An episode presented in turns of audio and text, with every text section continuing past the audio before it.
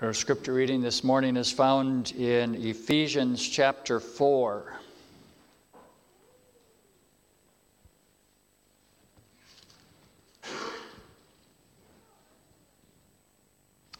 In connection with Lord's Day 33,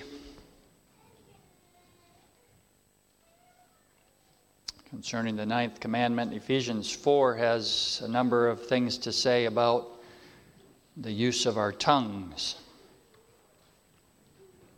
We'll start reading at verse 17 and read through the end of the chapter.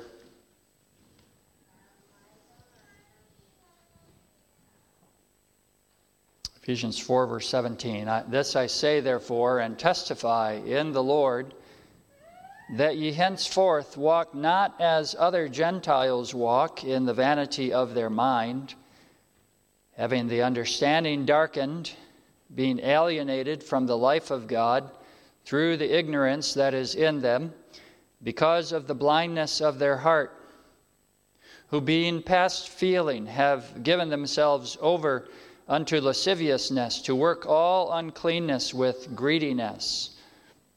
But ye have not so learned Christ. If so be ye have heard him and have been taught by him as the truth is in Jesus, that ye put off concerning the former conversation the old man, which is corrupt according to the deceitful lusts, and be renewed in the spirit of your mind, and that ye put on the new man, which after God is created in righteousness and true holiness. Wherefore, putting away lying, speak every man truth with his neighbor, for we are members one of another. Be ye angry and sin not. Let not the sun go down upon your wrath, neither give place to the devil. Let him that stole steal no more but rather let him labor, working with his hands the thing which is good, that he may have to give to him that needeth. Let no corrupt communication proceed out of your mouth, but that which is good to the use of edifying, that it may minister grace unto the hearers. And grieve not the Holy Spirit of God, whereby Ye are sealed unto the day of redemption. Let all bitterness and wrath and anger and clamor and evil speaking be put away from you with all malice. And be ye kind one to another, tenderhearted, forgiving one another, even as God for Christ's sake hath forgiven you. That far we read in God's holy, inspired word. May God bless that word to our hearts. It's in connection with that passage that we treat the truth of Scripture summarized in Lord's Day 43.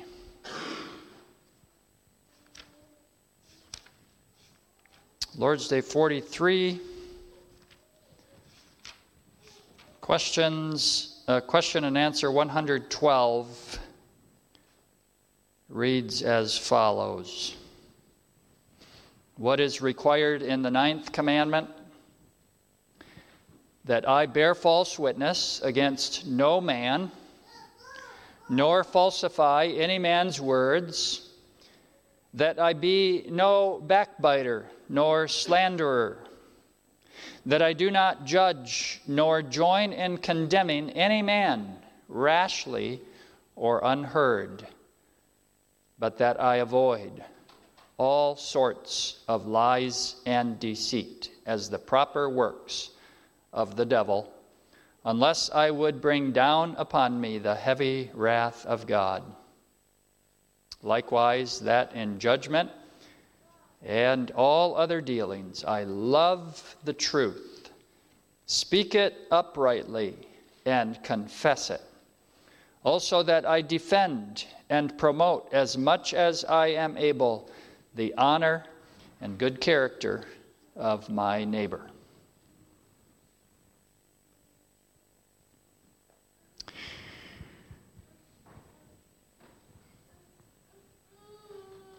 Beloved congregation and our Lord Jesus Christ,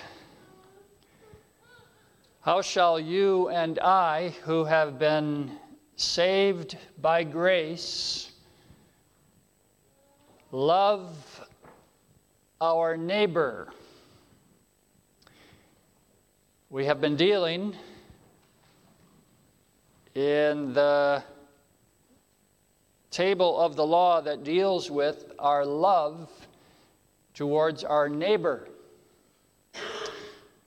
So, you have seen in past weeks that we are called to love our neighbor as regards his life. Thou shalt not kill.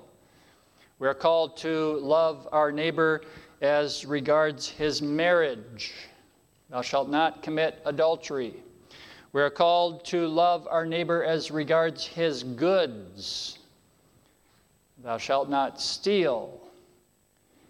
And now we deal with the ninth commandment that calls us to love our neighbor as regards our words. Loving our neighbor in the words that we speak to him and about him. The Catechism explains what is involved. And as it does with the other commandments, it gives a positive, uh, in the first place, a negative aspect, what we are called to avoid, but also what we are called to do. We are called, on the one hand, to shun and avoid all sorts of lies and deceit. And then on the other hand, we are called to love and speak, love the truth and speak the truth uprightly, confess it, and also defend and promote the honor and good character of our neighbor as much as we are able. That calling is reflected in many portions of Scripture. The ninth commandment, what we are called to in that commandment, is reflected in that portion of Scripture that we read. And I didn't read the beginning of chapter 4, but the beginning of chapter 4 roots the admonition to love our neighbor in who we are.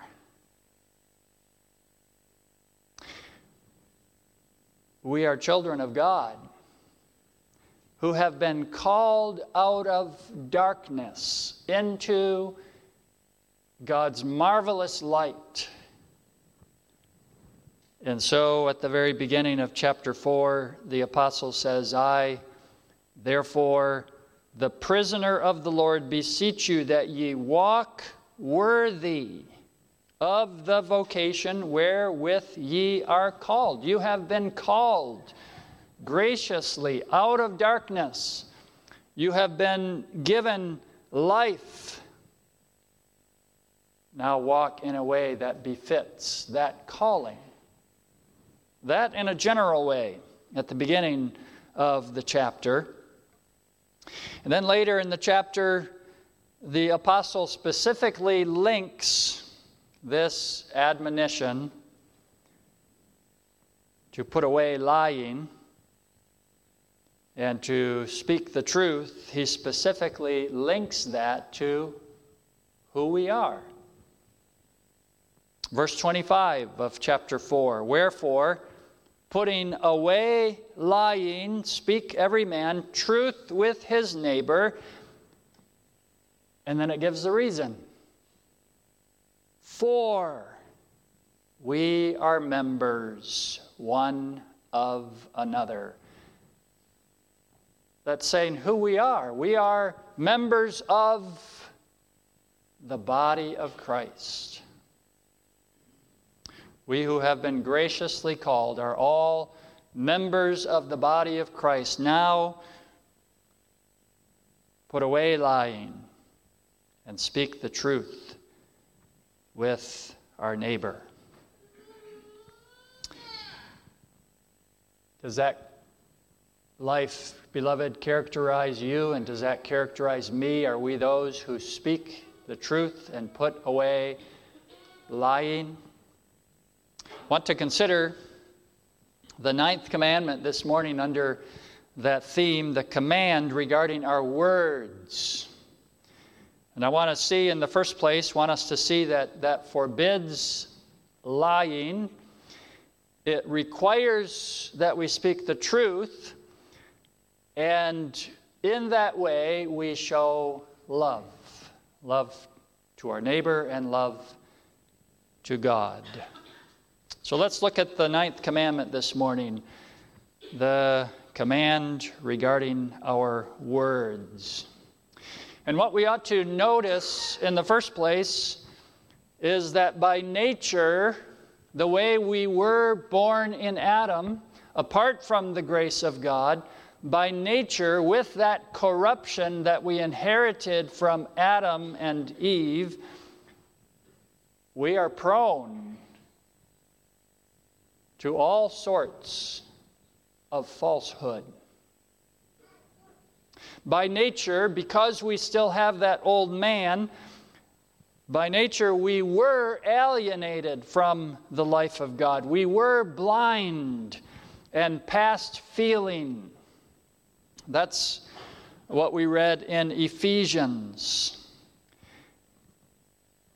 But then it makes a contrast and it expresses who we are. When we hear this commandment, we hear it as God's children. And there's the contrast with by nature and now by grace. By grace, we are different. God has changed us. And that's the reality that comes out in this passage. Uh, Ephesians 4, verse 17. This I say, therefore, and testify in the Lord that ye henceforth, that is, from now on, henceforth, walk not as other Gentiles walk, in the vanity of their mind, having the understanding darkened, being alienated from the life of God through the ignorance that is in them because of the blindness of their heart, who being past feeling have given themselves over unto lasciviousness to walk. Uh, to work all uncleanness with greediness. There's what we were by nature, and yes, we still have the old man of sin. But now, this but ye have not so learned Christ. You who have been called out of darkness, you to whom God has given faith, you who have heard God's word and believe that word, but ye, that's the contrast. This is by grace. Ye have not so learned Christ. If so be ye have heard him and have been taught by him as the truth is in Jesus. What we are by nature, but now consider what we are by grace we who are the children of God. Have we heard the voice of Jesus Christ? Verse 21 If so be ye have heard him. Have we heard him? Have we heard the Good Shepherd speak to us in the preaching?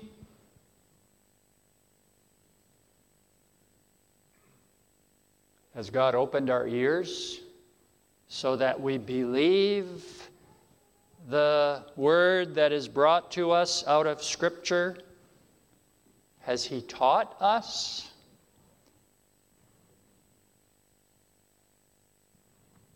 Well, if it is true, and it is for us, God's people, that we have heard Jesus Christ, we have been taught by Him as the truth is in Jesus.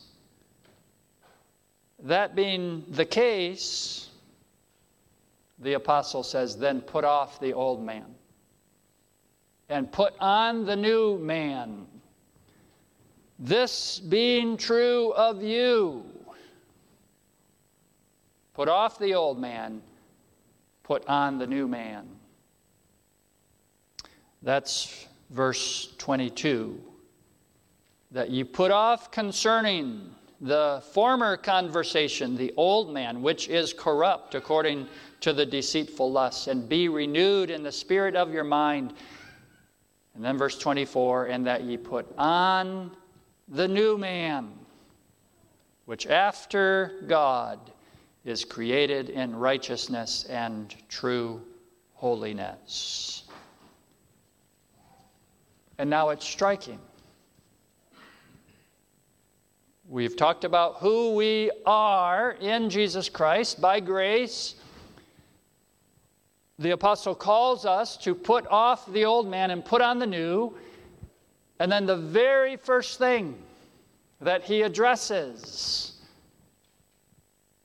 is our speech. That's significant. As soon as he calls us to put off the old man and put on the new, the first thing he talks about is our words. Verse 25 Wherefore, all this being true of us, God's people, Wherefore, on account of this truth, on account of what Christ has done for you, and on account of what Christ is doing in you, on account of being taught the truth, wherefore, putting away lying Speak every man truth with his neighbor, for we are members one of another.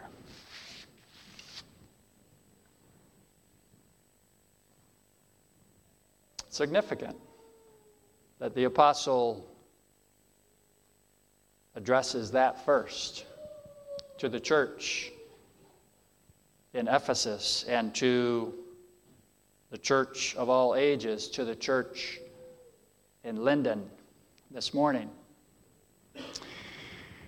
Put away all falsehood. And then the Catechism goes on to explain what kinds of falsehood, all different kinds of falsehood that you and I are to put away. The most blatant form is addressed in the ninth commandment Thou shalt not bear false witness against thy neighbor. And that, of course, speaks of a specific form of falsehood. It speaks of those who are in a court of law and they speak falsehood to the hurt of their neighbor. Well, we understand that doesn't happen so often to us that we are in a court of law and have to bear witness about our neighbor. But the law is very broad. The, t- the ninth commandment gives that specific instance as one of the most egregious forms of telling falsehood, but then included under that are all kinds of falsehood. But even that, that happens to God's people. We are called into court. And the lawyer tells us just when the judge asks you whether you're guilty or not guilty, you automatically say, Not guilty, Your Honor even though we might know very well we are guilty. It is common for people to bear false witness in the court of law. But the principle, we said, goes far broader than that. Why do we have to hear the ninth commandment? Why do we have to have the commandment explained to us? Because you are and I am still prone to falsehood. We still have the old man of sin.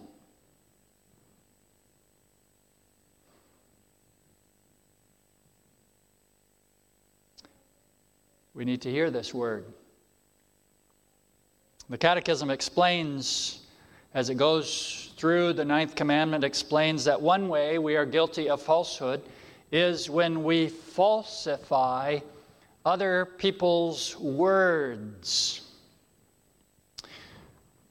We hear the words, and then we twist those words so that what we express about those words is false. That's not what they actually said. And that happens in the church sometimes. It happens when someone makes an ambiguous statement. And that statement could be taken one way or it could be taken another way. And then without charity, we take it the wrong way. We take it in the worst light possible. I know what he meant by that. This is what he meant. Rather than taking it charitably and saying, well, he, he might have meant this, and this would be completely true, and this would be a good thing, but we take it uncharitably. And we say that he couldn't have meant this, he must have meant this. We falsify other people's words. An example of that we find in the New Testament when Jesus was brought before Pilate. And the Jews said about Jesus, He forbids to give tribute to Caesar. And then, if you had asked them, if we had been there and we asked those Jews, well, when did Jesus say, You may not give tribute to Caesar? And they would, they would have their reasoning. They would say, Well, he says he is Christ. He doesn't deny that he's the Christ. That means he's a king. And if he is a king, well, that must put him at odds with Caesar. And if he is putting himself up as a king and he is at odds with Caesar, that implies that he wants taxes not to be paid to Caesar. And you can go through all this line of reasoning and say, See, he forbids to give tribute to Caesar. Never mind that they had asked them that specific question, and Jesus said, Render to Caesar the things that are Caesar, and to God the things that are God's. They sweep that away, his statement of what he actually believed, and they go through this logical, really illogical way of thinking and saying, see, he forbids to give tribute to Caesar. They falsified Jesus' words. The ninth commandment forbids us from falsifying people's words. The ninth commandment calls us to Hear the words of others charitably. But it shouldn't surprise us when it happens in the church, too.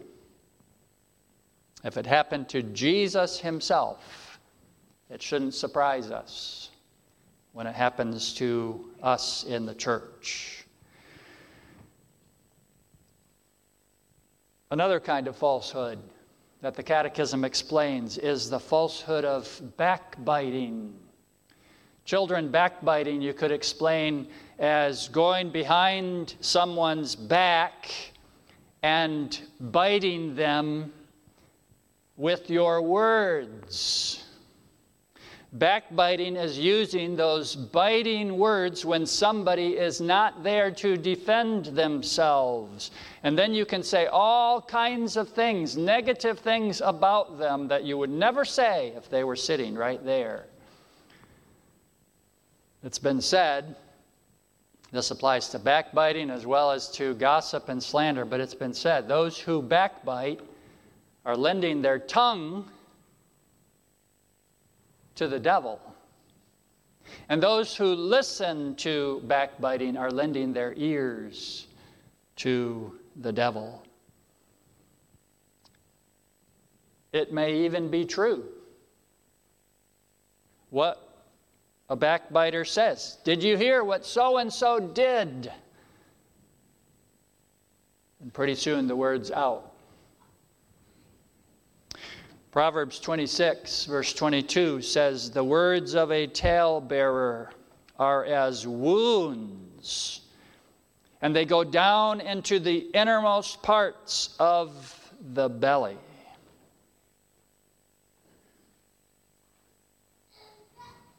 Backbiting is a breaking of the ninth commandment, and so is slander. Backbiting we do behind someone's back when they're not there. Slander, we speak right to their face or in their presence. We openly reproach others with spiteful, bitter, or false words. That can happen in the church too. I'm thinking of an example in the Old Testament when Ahab saw the prophet Elijah and rather than repenting of his sin, he points at Elijah as the troublemaker. Art thou he that troubleth Israel? When Elijah showed up again after the three and a half years of famine, there's that troubler. Who was the troubler? Ahab was the troubler. But he charged God's prophet with being the troubler. There's that troublemaker. Slander. And then lastly, the Catechism explains that we're guilty of breaking the ninth commandment when we judge or join in judging any man rashly or unheard. You understand, the ninth commandment does not forbid us from judging. We ought to judge, we ought to make judgments. That is wrong. That may not be said. We ought to judge. But the ninth commandment forbids us from judging rashly or unheard. We must judge according to truth. And when we judge rashly,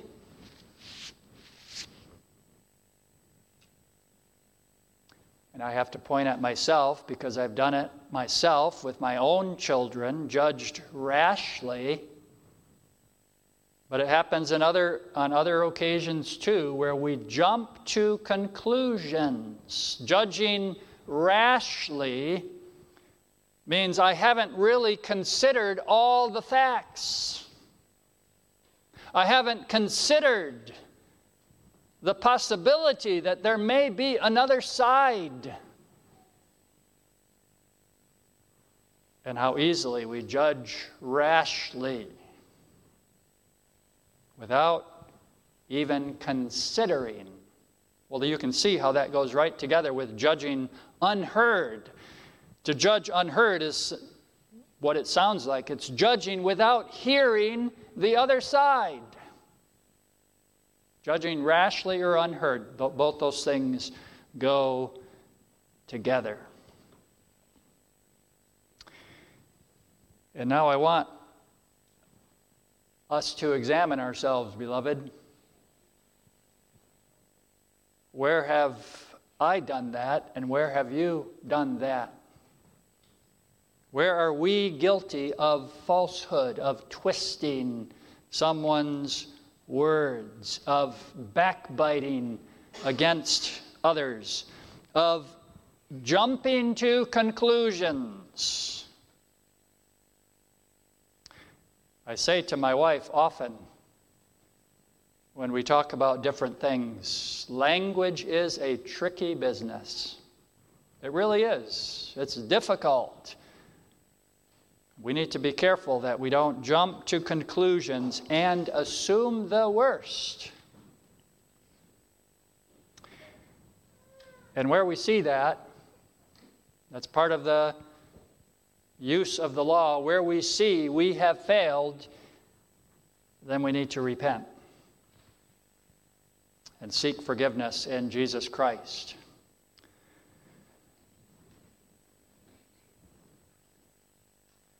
Of course, God not only calls us to put off the old man, so there's that calling as children of God, called out of darkness. We are called to put off the old man, but we are also called to put on the new. So that when the apostle says, put off put away lying, it also calls us to speak every man truth with his neighbor. So the Catechism takes that same approach. When it tells us what is forbidden in the ninth commandment, it also tells us what God requires. God who is a God of truth, God who always speaks the truth, calls us to speak the truth as well. God who calls, God who is a God of, uh, a God who loves the truth, also calls us to love the truth and to speak it uprightly. And that includes, if we speak the truth uprightly, that includes confessing the truth, confessing the truth of Scripture. God calls us to devote ourselves to love Him as regards our words. How do we show our love for God? With our words. And now we come back to Jesus Christ. He is much, much more than an example, but he is also an example to us. And what do we find about Jesus Christ? His whole life, he devoted himself to the truth, so that he is even called the way, the truth, and the life. He was full of grace and truth.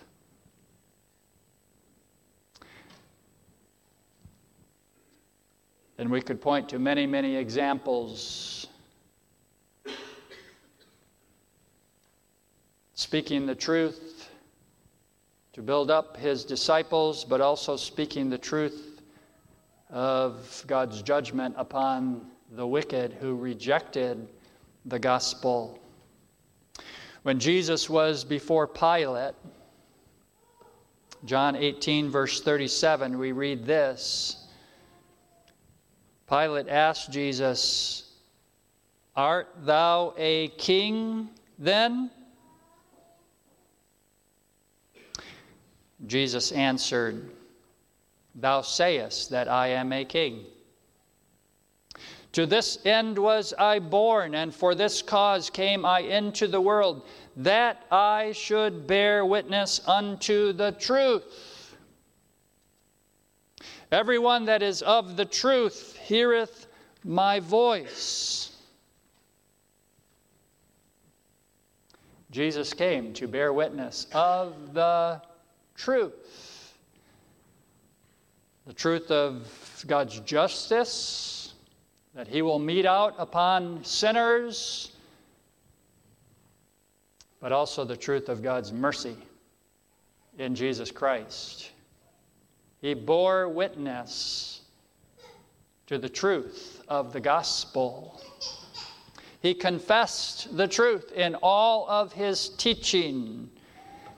And he didn't merely speak the truth, he spoke it uprightly. There was never a time where you could say about what Jesus said, there's never a time where you could say that was not spoken uprightly. No, he always spoke it uprightly. And speaking the truth being perfectly obedient to God in all of his life, he went to the cross and died so that you and I could have the truth, the truth of the gospel. He died and then he rose again and he sits at God's right hand so that we could have the spirit of truth. Jesus expresses that right before he went to the cross. John 14, verse 16. And I will pray the Father, and he shall give you another comforter, that he may abide with you forever, even the Spirit of truth. The Spirit who leads us into all truth whom the world cannot receive, because it seeth him not, neither knoweth him. But ye know him, for he dwelleth with you and shall be in you. So now, based on the work of Jesus Christ that he did on the cross, and based on the Spirit of Christ that is given to us based on the fact that we have the Spirit of truth, we will love the truth.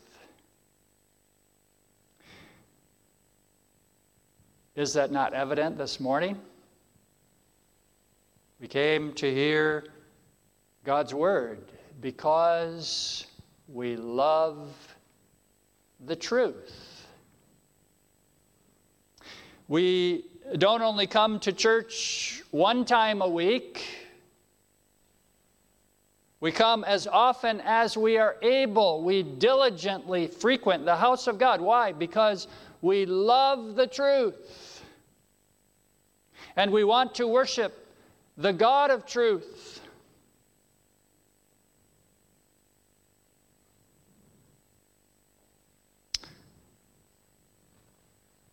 To be sure, we have only a small beginning. When I say we love the truth, I don't say we love the truth perfectly. We have only a small beginning. But by God's grace, and yes, there's much room for growth, but by God's grace, there is a love for the truth. And when we weep over the fact that we don't love the truth enough, that shows a love for the truth that God has worked in our hearts. It can only be a result of the work of the Spirit of truth. It can only be that God has worked a work of grace. That's why we love the truth. It makes sense if we love the truth in our hearts, that's going to show itself in all of our lives. If I love the truth, especially the truth about God, but also the truth about my neighbor, if I love the truth in my heart, then I'm going to speak the truth with my mouth. Out of the heart are the issues of life, also as regards the words that we speak. That's going to show itself. In the words we speak, in the words we listen to, If I love the truth and someone's speaking the lie, I'm going to be one who rebukes that lie. And if I can't do that, then I walk away. I don't want to hear that. Our love for the truth will show itself. Now, here's an application that applies to all of us, but could apply very well to the young people at school. Someone speaks slander or somebody backbites or gossips. If I love the truth, maybe someone speaks a name that does not accurately reflect the good character of my fellow neighbor, my fellow student, then I don't countenance that. I don't listen to that. But I rebuke those who speak hateful words. We speak the truth with our neighbor in love.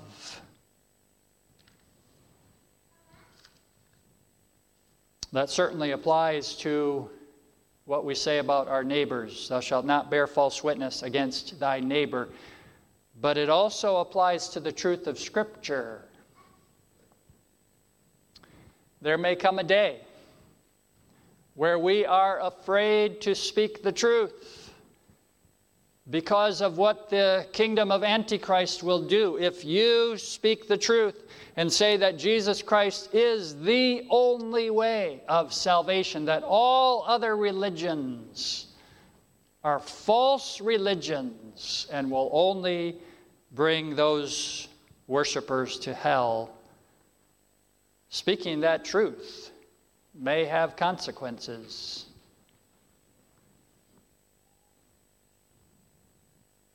Do we love the truth enough that we would yet speak the truth, though it brought us persecution? Though we hold positions, doctrinal positions that make us stand apart from other churches? Do we love the truth enough to confess what Scripture says?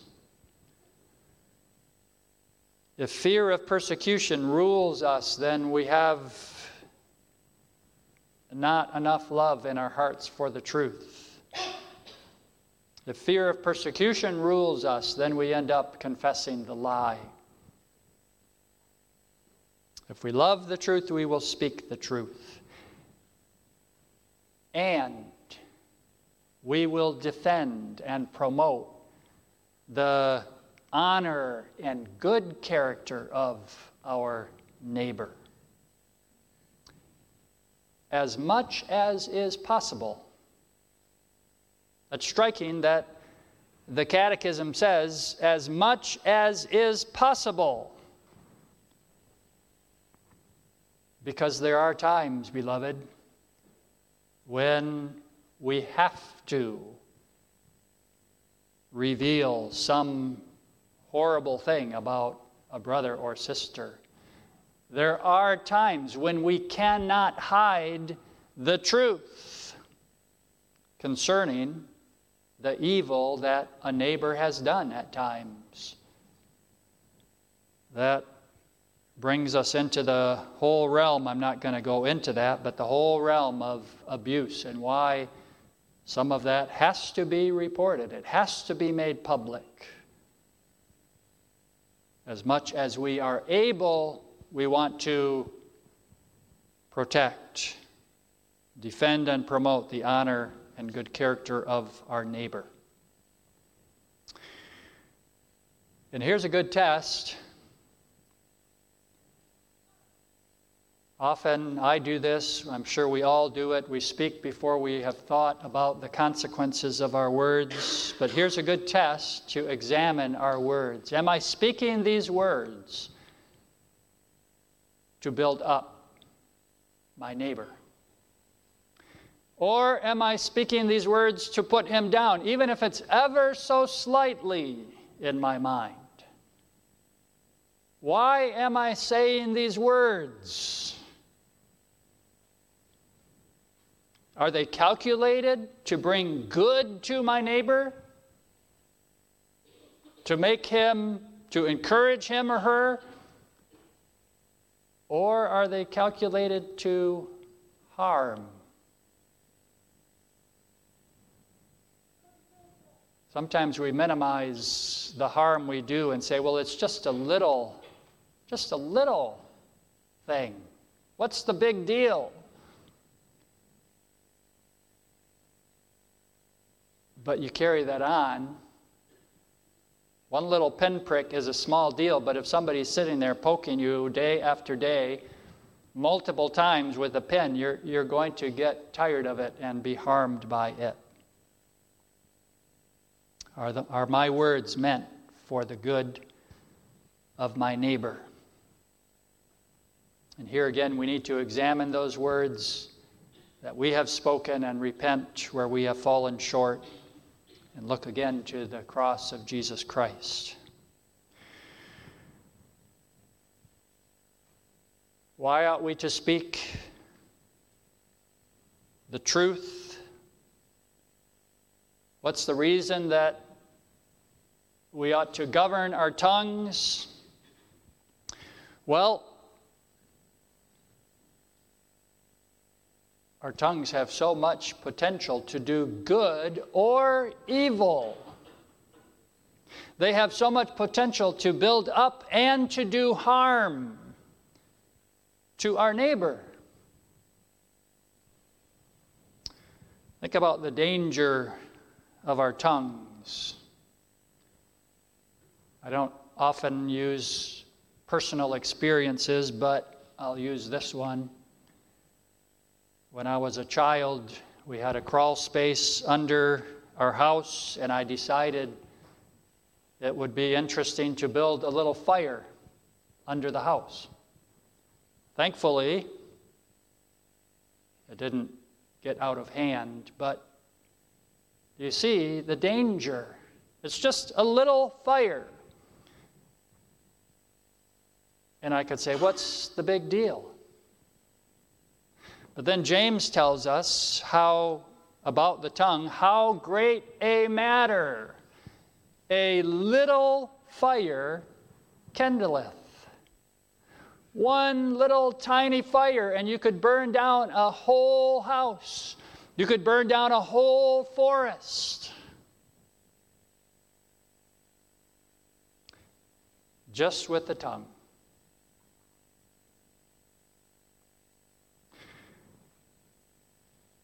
There are people who, because of the words of others, have committed suicide. Those were killing words. Now, suicide is never justified, but you see the harm that the tongue can do. Untold misery sometimes.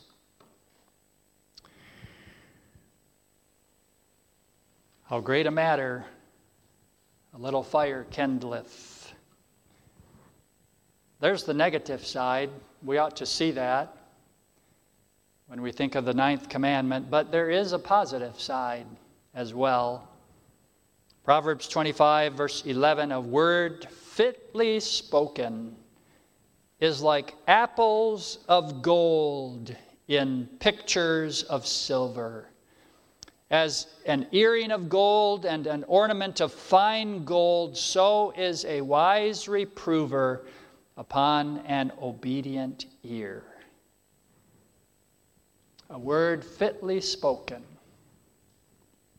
A wise reprover. What a wonderful help that can be for someone to bring to another.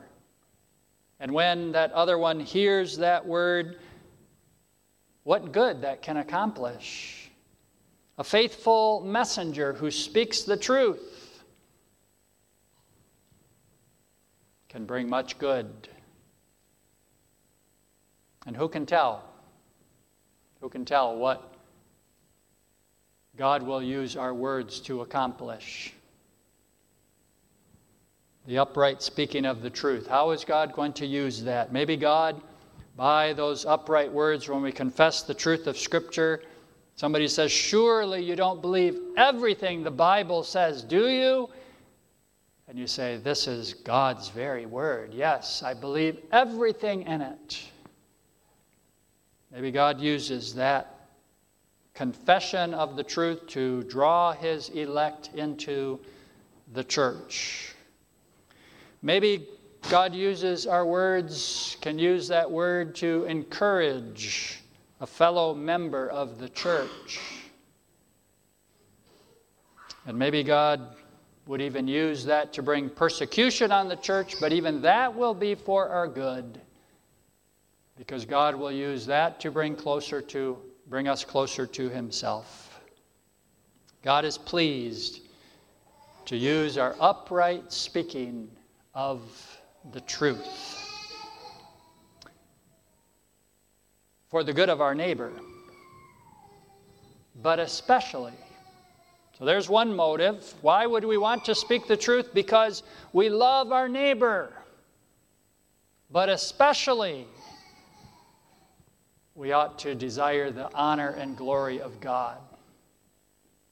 We want God to be praised by the words that we speak, by the way that we speak them. Sometimes we can speak words harshly, even though it's the truth. But we want God to be praised. God, who is a God who deserves all the glory. God, who is pure light, would have us display his light. God, who is truth, would have us to manifest his truth. And so Jesus says in Matthew, Let your light so shine before men that they may see your good works. And we could add that they may hear your words and glorify your Father which is in heaven. Is that our motive, beloved, when we speak to one another? That God would be praised and that our neighbor would be built up as well? May God grant that to us. That we would love him and love our neighbor by our words. Amen. Our Father, which art in heaven, thou great and holy God, thou who art a God of truth we pray that thou work in us, that we would love the truth and speak it uprightly and confess it. May we be those who are used by thee to bring honor and glory to thy name and good to our neighbor. Forgive us where we have fallen short, we pray. In Jesus' name, amen.